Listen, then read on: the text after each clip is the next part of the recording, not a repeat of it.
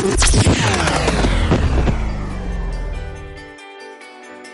tener una casita propia. Se siente que uno les falló a sus hijos y al último no tener ya nada que ofrecerles. No me permitían sacar a mis hijos, entonces me quedé en casa con mi agresor. No importa si eres ama de casa, emprendedora o empleada. Hoy, como en ningún momento de la historia, tener casa propia es una realidad que está a tu alcance. Yo soy Victoria Orozco y en este podcast quiero compartirte tips, consejos e información que te ayudarán a ser dueña de la casa de tus sueños en el menor tiempo posible. ¿Estás lista? Comenzamos. Bienvenida a este primer podcast de Consigue tu casa en tiempo récord. Me siento muy feliz de poder estar compartiendo por fin este espacio contigo.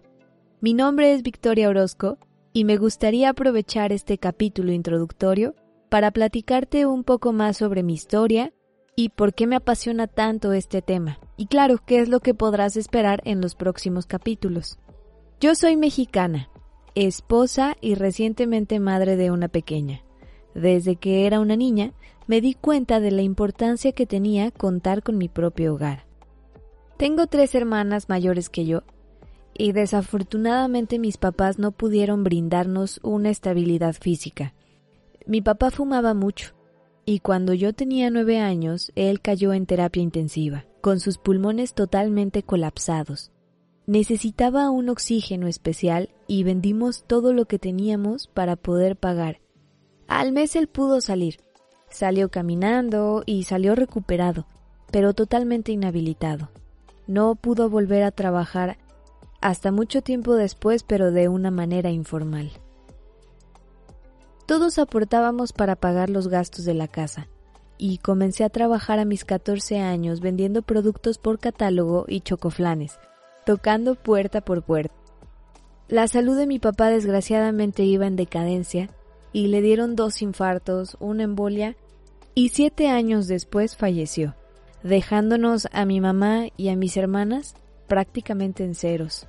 Tratábamos de sacar los gastos del mes entre todas, pero la mayoría de nuestros ingresos se quedaban para pagar la renta y nos quedaba muy poco para los demás gastos. Así que mi mamá decidió tomar las riendas de la situación y buscar una casa más económica, pero era difícil dentro de la ciudad porque ya estábamos viviendo en una casa muy económica y en una colonia muy popular y peligrosa, así que decidió rentarla a las afueras de la ciudad. Para mí era imposible irme con ella porque estaba a punto de terminar mi carrera, así que decidí quedarme y vivir en distintas casas de mis amigas, pero notaba mucha incomodidad por parte de sus familias. Un exnovio me ofreció que viviera en su casa junto con sus papás, pero era sumamente violento. Y yo por miedo a no tener a dónde ir, pues me aguanté. Como pude terminé mi carrera y me fui a casa de mi mamá. Pero el traslado al trabajo eran más de tres horas, así que me propuse ahorrar y a los pocos meses pude rentar un departamento. No tenía nada más que un refrigerador y un sofá cama, pero para mí era mi espacio y estaba cerca de mi trabajo. Recuerdo que hubo un momento que fue clave para mí y fue un día común que yo trabajaba en una agencia de publicidad y uno de nuestros principales clientes era una inmobiliaria. Así que llegó una clienta y me solicitó apoyo para poder adquirir su casa. La apoyé y el proceso fue sumamente gratificante, tanto que me logró contagiar y cuando llegué a mi casa, recuerdo que me topé con una fría realidad. Mi mamá estaba sentada en la mesa llorando y me dijo, Vicky, el señor de la renta nos acaba de pedir que dejemos la casa y nos dio únicamente tres días para irnos. Toparme con esa realidad tan contrastante fue muy dura y desde ahí decidí que una de mis principales metas sería brindarle esa estabilidad a mi mamá que tanto ha pedido por muchos años. El perder a mi papá muy chica y ver a mi familia en esa situación, por supuesto que impactó mi vida, pero yo sé que lo que más me marcó fue el no contar con una estabilidad.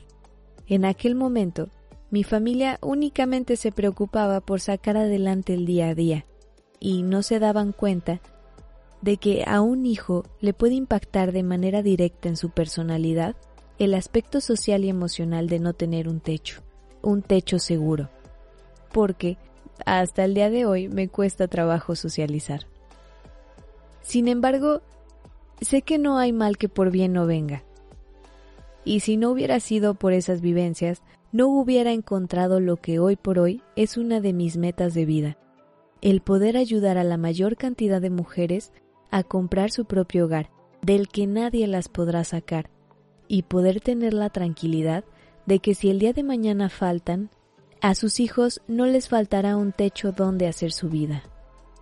Un buen día me dije a mí misma, hasta este momento, ¿qué habilidades he adquirido que me puedan servir como una herramienta para poder ayudar a más mujeres a adquirir su propio hogar de la manera más rápida e informada posible?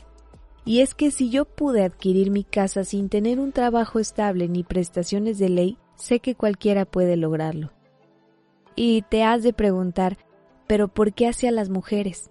Me llamó la atención una encuesta que realizó el INEGI en el 2015 que decía que la propiedad legal de una vivienda recae casi siempre en un hombre, porque solo el 35% de las viviendas registradas en México se encuentran a nombre de una mujer.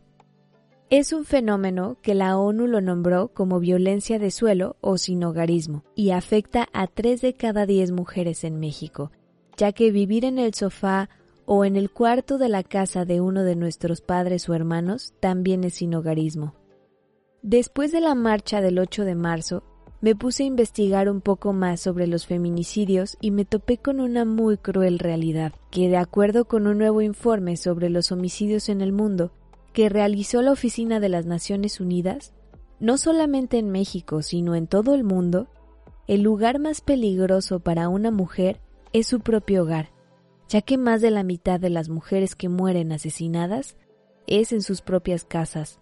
Traté de ponerme en el lugar de todas esas mujeres y se me eriza la piel solo de pensar que ellas en algún momento detectaron alguna anomalía en la convivencia con sus parejas o familiares y que por miedo a no tener a dónde ir, no hicieron nada para cambiar esa situación y el día de hoy ya no están con nosotros.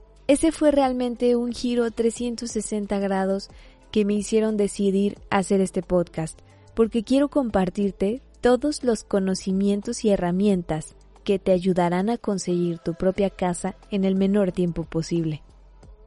En cada capítulo vas a escuchar tres secciones. Estaremos hablando sobre el ABC del crédito. Conocerás todos los conceptos importantes que necesitas saber para tomar la mejor decisión de compra. Hablaremos también de finanzas personales, tips y consejos de vida que te pueden ayudar a alcanzar la meta de comprar tu casa. Aquí jugaré un papel de coach emocional, que te echará porras cada que te sientas que ya no puedes. En cada programa analizaremos las oportunidades de inversión y apoyos financieros, cuáles son aquellos apoyos vigentes y cómo podemos conseguirlos. Tendremos invitados y trataré de platicarte todos estos temas de una manera muy sencilla para que lo puedas entender.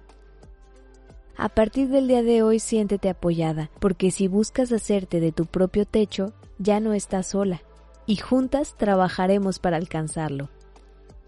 Me gustaría pedirte que te mantengas receptiva, porque toda la información que aquí te brindaré te ayudará a alcanzar las metas desde cero, ya que para escuchar este podcast no necesitas tener trabajo fijo, un crédito preautorizado ni estar en proceso de compra. Solo necesitas las ganas de volverlo realidad. Recuerda que si el contenido del programa fue de tu agrado, me lo hagas saber. En redes sociales me puedes encontrar como Victoria Orozco, donde estaré compartiendo tips todos los días para acompañarte en tu día a día. Si tienes alguna duda o quieres platicarme tu historia, me gustaría escucharla. Estoy disponible para leerlas en Facebook, Twitter o Instagram. Esto apenas va comenzando. Nos vemos en el siguiente capítulo.